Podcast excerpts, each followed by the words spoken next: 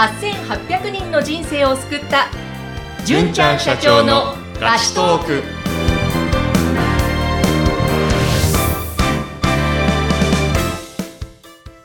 こんにちは、イチ株式会社の小滝です。こんにちは。ナビゲーターの山口智子です。さて、純ちゃん、本日も素敵なゲストをお迎えしていますね。はい。ご紹介しましょう。IT エンジニアの柳井祐介さんです。よろしくお願いします。よろしくお願いいたします。えでは、まずですね、ちょっと柳井さんから自己紹介をしていただけますか？はい、えっ、と、改めましてよろしくお願いいたします。えっと、今、合同会社セラリンクという会社で代表をやっている柳井祐介と申します。えっ、と、基本的にはそうですね、システムエンジニアとしてお客さんのところでシステムを開発しているということがメインの業務になります。簡単な、まあ、えっ、と、略歴なんですけれども、えっ、と、私はシステムエンジニアとして、まあ、会社員として大体10年ぐらいを、えっ、と、過ごしまして、で、10年経過したぐらいで、まあ、独立してみようと思い立ちまして、まあ、フリーランスを2年間、で、その後に、えっ、と、会社、法人なりをしまして、それから2年間経ちました。とまあ、引き続き、まあ、現在もシステムエンジニアとしてお客さんのところを、あ、すみません、お客さんのところで、えっ、と、仕事をさせてもらってます。よろしくお願いします。お願いします。フリーランスから、そして法人化もされたということですけども、あの、純ちゃんから見ると、柳井さん、はいどんな方でしょう？柳井さんはですね、とてもコミュニケーション能力が高い、おしゃべり好きな、おしゃべり好きなって言っていいのかな？あの、素敵な方ですね。うーん、そうなんですね。はい。今すごい素敵な笑顔も溢れていらっしゃいましたけれども、さて、じゃあその今コミュニケーション能力があっておっしゃってましたが、はい。あの、柳井さんは会社、法人化されてから2年、その中ではコロナもあって、結構リモートワークも多いと思うんですけれども、そういう中でそのコミュニケーションですね、あの、どんな風な柳井さんなりの工夫とかされてるのか教えていただけますか？そうですね。現在、まあ、コロナウイルスが、こう、日本で始まって、まあ、1年間が経過して、まあ、私は結構もう初期の段階からリモートワークが始まったので、直接、この、まあ、お客さんの環境で対面で会うことができなくなってしまったので、まあ、そのコミュニケーションツールの場が、えっと、まあ、 Slack とかそういったチャットツールに変わっていったんですね。はい。でこのやっぱりチャットツールだとやっぱ直接顔を見合わせることができないので、どうしてもそのレスポンスの遅れだったりとか、やっぱり文字だけの情報だと相手の感情がやっぱり読むことができないので、まあなんとかこの時間を見つけては、あの、まあ、ズームを使ったりとか、えっ、と、そう、まあ Google の Meet だったりとかっていうようなビデオツールも活用しながら、えっ、と、仕事を進めていくっていうところが、えっ、と、意識してきたところです。で、その理由としていましては、やっぱり、まあ先ほど言ったように、やっぱり文字だけの情報だと伝えられる情報がどうしてもギュッとしちゃうし、うんあとはその、言葉のニュアンスですよね。このなんか、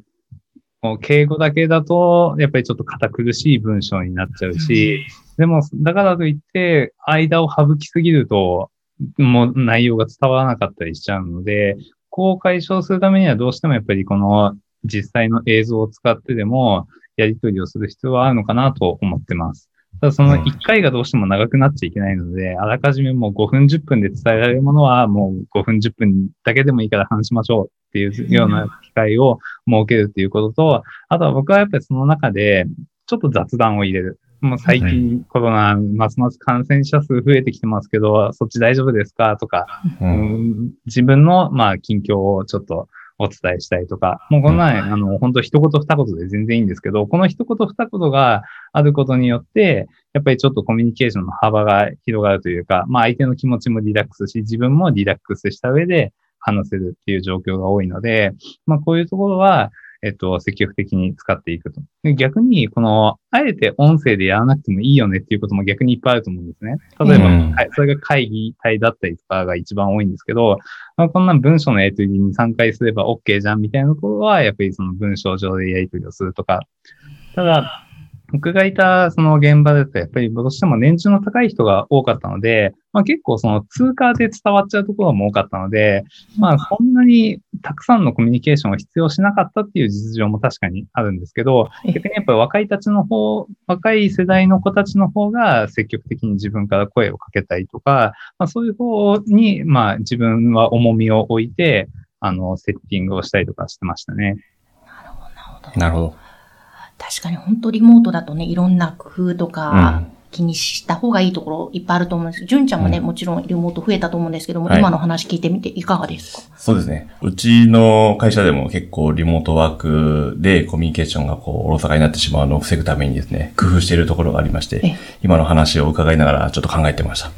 で、うちでは、あの、主に3つやってまして、で、1個目がですね、えっ、と、動画でほうれん草を送るっていうのをやってます。はい。今までこう日報ってメールだったりとか、チャットでやってたりとかしたと思うんですけども、まあより表情がわかるようにとか、何考えてるのかなとか、調子がわかるようにってことで動画のほうれん草を取り入れてます。あとはまあ定例会議の時に事前にチェックインって言って、あのみんなでこの一週間あったプライベートのことを話す時間っていうのを意図的に設けるようにしてるっていうのが二つ目。うんで、三つ目はあの細かいワンオンワン、あの短い時間で定例化してですね、たくさんやるように、頻度を上げるようにっていうのは、うちでは意識してやってます。まあ、その、柳井さんがおっしゃるように、雑談をちょっと大事にして、うんなるべくコミュニケーションの頻度を高めようっていうのは結構意識してやってますね。はい。やっぱ大切なところですよね。はい。逆にそういう工夫をしたことで、いかがですか？純ちゃんも柳井さんも、あ、こんな風に、あの、仕事にプラスになった、もしくは、お互いの人間関係でプラスになったっていうことありますか？じゃあ、柳井さんから。あそうですね、えーそうですね。やっぱり雑談を取り入れることで、まあさっきもおっしゃいましたけど、まあやっぱりちょっと心の隙間ができると思うんですよね。で、まあそこからまあ飲み会を別にしたって別にいいと思ってるんですけど、うん。そういった枠はすごい増えたんじゃないのかなと思っていて、やっぱり、まあ、あの、いろんな仕事だとやっぱりプロジェクトごとに分かれてたりとかするんですけど、私の経験上もやっぱりこのプロジェクトはリモートでもすごい盛り上がってるよねっていうプロジェクトもありましたし、うん。でコミュニケーションが少ないチームっていうのは、やっぱりなんか、本当本当にがバリバリの成果主義になっちゃうような、本当になんかもう自分が作ったものが正義みたいな感じになっちゃうようなところもあったので、まあそこがその人間関係とどこまで繋がるかわからないんですけど、やっぱりそういう成果主義が好きっていう人もいるし、うん。まあ僕みたいに何かをこうちょっと喋りながらいい雰囲気で作っていきたいっていうようなやり方もあったりするので、なかなか正解はちょっと難しいんですけど、うん。やり方としてはやっぱり、私はまあ結構やり方が合ってたかなという印象を持っています。なるほど。純ちゃんはいかがですか？そうですね。まあ、やってよかったことは、コミュニケーションの頻度が増えたので、お互いのことがよくわかると。で、お互いのことがよくわかるので、その人が何考えてるのかがよくわかるので、なんかこう、仕事をやってほしい時の依頼の仕方をこう、工夫したりとか、なんか調子悪い時に声かけやすくなったりとか、まあ、結果として生産性上がってんじゃないかなというふうな感じはしますけどねな。るほどな。本当にでもこのリモートの中でも工夫次第で本当にいいように持っていきますよね。うん、でも、おそらく、まあ、エンジニアの方もそうかもしれませんが、こう、中にはリモートでなかなかコミュニケーション取りづらいんだよねとか、苦手なんだよね。あと自分をアピールするとか、こう、そういうのも苦手なんだよねっていう方も結構いらっしゃると思うんですけども、そういう方に向けて多いかがですかね、アドバイスとして。は。はい。うんなんかその、もう本当に体調を崩しちゃうような人たちも多いんですよね。家でずっと缶詰状態になって、うん。あの、やっぱり、まあ、家庭の環境の都合で、やっぱり、このビデオミーティングができないっていう方ももちろんいらっしゃるんですよ。うんお子さんが小さいとか、まあ、ペットがいるとか、うんそういったところもあるので、結構そういった意味だと、このケアの仕方っていうのは、ひなんかその人ごとによってもやっぱり変わってくるので、そこをこう自分がどう見れるかっていうところも、まあちょっと課題としてはやっぱり残っていくんじゃないのかなと思ってます。やっぱその人に合わせたことをしないと、お互いに多分ストレスになっちゃうので、そういったところは、こう、まあ、やっぱり事前になるべく、もう本当今チャットとこの映像での打ち合わせしかできないので、この中でいかにこの情報を取れるかとか、でまあ、そういったところをちょっと意識する必要はあるのかなと思ってます。うん確かに確かに、この相手の状況を考えて、で、また距離感もどう取っていくか、すごくその辺大切ですよね、純ちゃん。はい。うんうんそしてあの、あの今コミュニケーションのことについていろいろとたっぷり伺ってきたんですけども、あの、柳井さん、さっきも一番最初自己紹介で、えー最初お仕事をされてた中で、その後フリーランスになられて、そして、え2年前から会社設立されたっておっしゃってましたが、やっぱりエンジニアの方の中では法人化してみたいな、していきたいなっていうキャリアアップしたいという方もいらっしゃると思うんですよね。いかがでしょう、純ちゃん。まあ、たまにいらっしゃると思いますね。はい。何かそういう方に向けて法人化のメリット、または法人化に向けて、こんな風な工夫をしてきたというのも最後教えていただけたらなと思うんですが。そうですね。やっぱり独立の選択肢としてフリーランスっていうのと、まあ最初から起業するっていうやり方があると思うんですけれども、私はこの結構 IT エンジニアとの独立のみんな、皆さんが持ってるイメージって、やっぱり一人で何でもやっていくっていうところが多いと思うんですね。うん、そう考えると、まあ、私は今一人の会社ではあるんですけれども、やっぱり最初のスタートとしてはフリーランスをやってよかったなと思っています。はい。なぜならば、やっぱりこのフリーランスの方が、やっぱりスタートはすごい楽なんですよね。この、用意する資料だったりも少なかったりしますし、うん、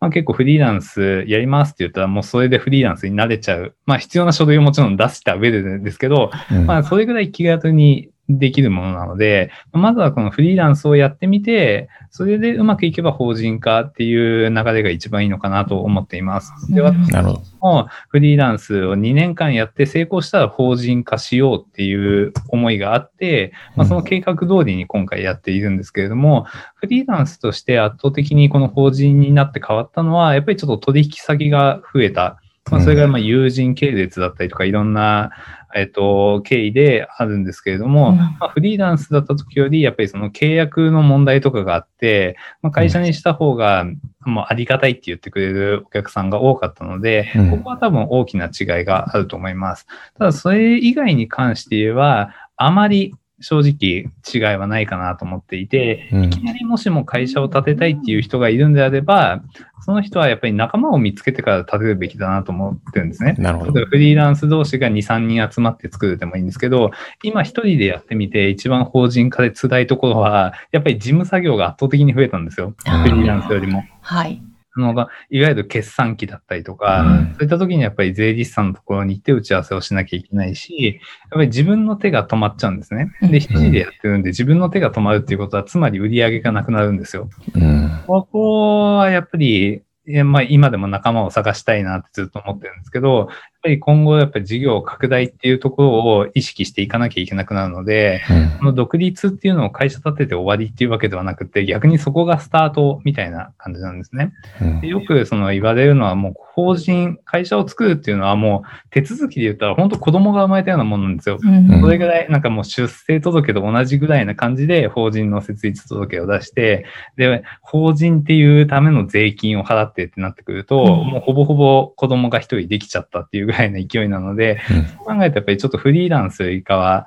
いろいろな手間っていうのがどうしても増えてくるので、うん、そういうところを考えると、やっぱり一人じゃなくて複数人。で、まあ最初から会社を建てるんだったらもうちょっと人を増やしていくっていうことを前提に頭に置いておかないと、うん、じゃあフリーランスでいいんじゃないっていうアドバイスに僕はなっちゃいますね。なるほどですね。なるほど、なるほど。確かにすごいわかりやすいですね、柳井さんのお話。はい。ね。だから本当フリーランス、また法人化も考えている方もいろいろ参考にしていただきたい内容ですね。はい。はい。ということで、あの、柳井さんのね、いろいろな情報を見てみたいなという方は、ツイッターをご紹介してよろしいですかね。はい。はい、えー、柳井祐介さんのツイッターは、この番組の説明欄のところに URL を貼っておきます。ぜひそちらからアクセスしてください。また、番組宛ての感想、またご質問も、えー、募集しております。ぜひ、ピーチ株式会社 LINE 公式アカウントからお寄せください。えー、本日のゲスト、IT エンジニアの柳井祐介さんでした。ありがとうございました。ありがとうございました。ありがとうございました。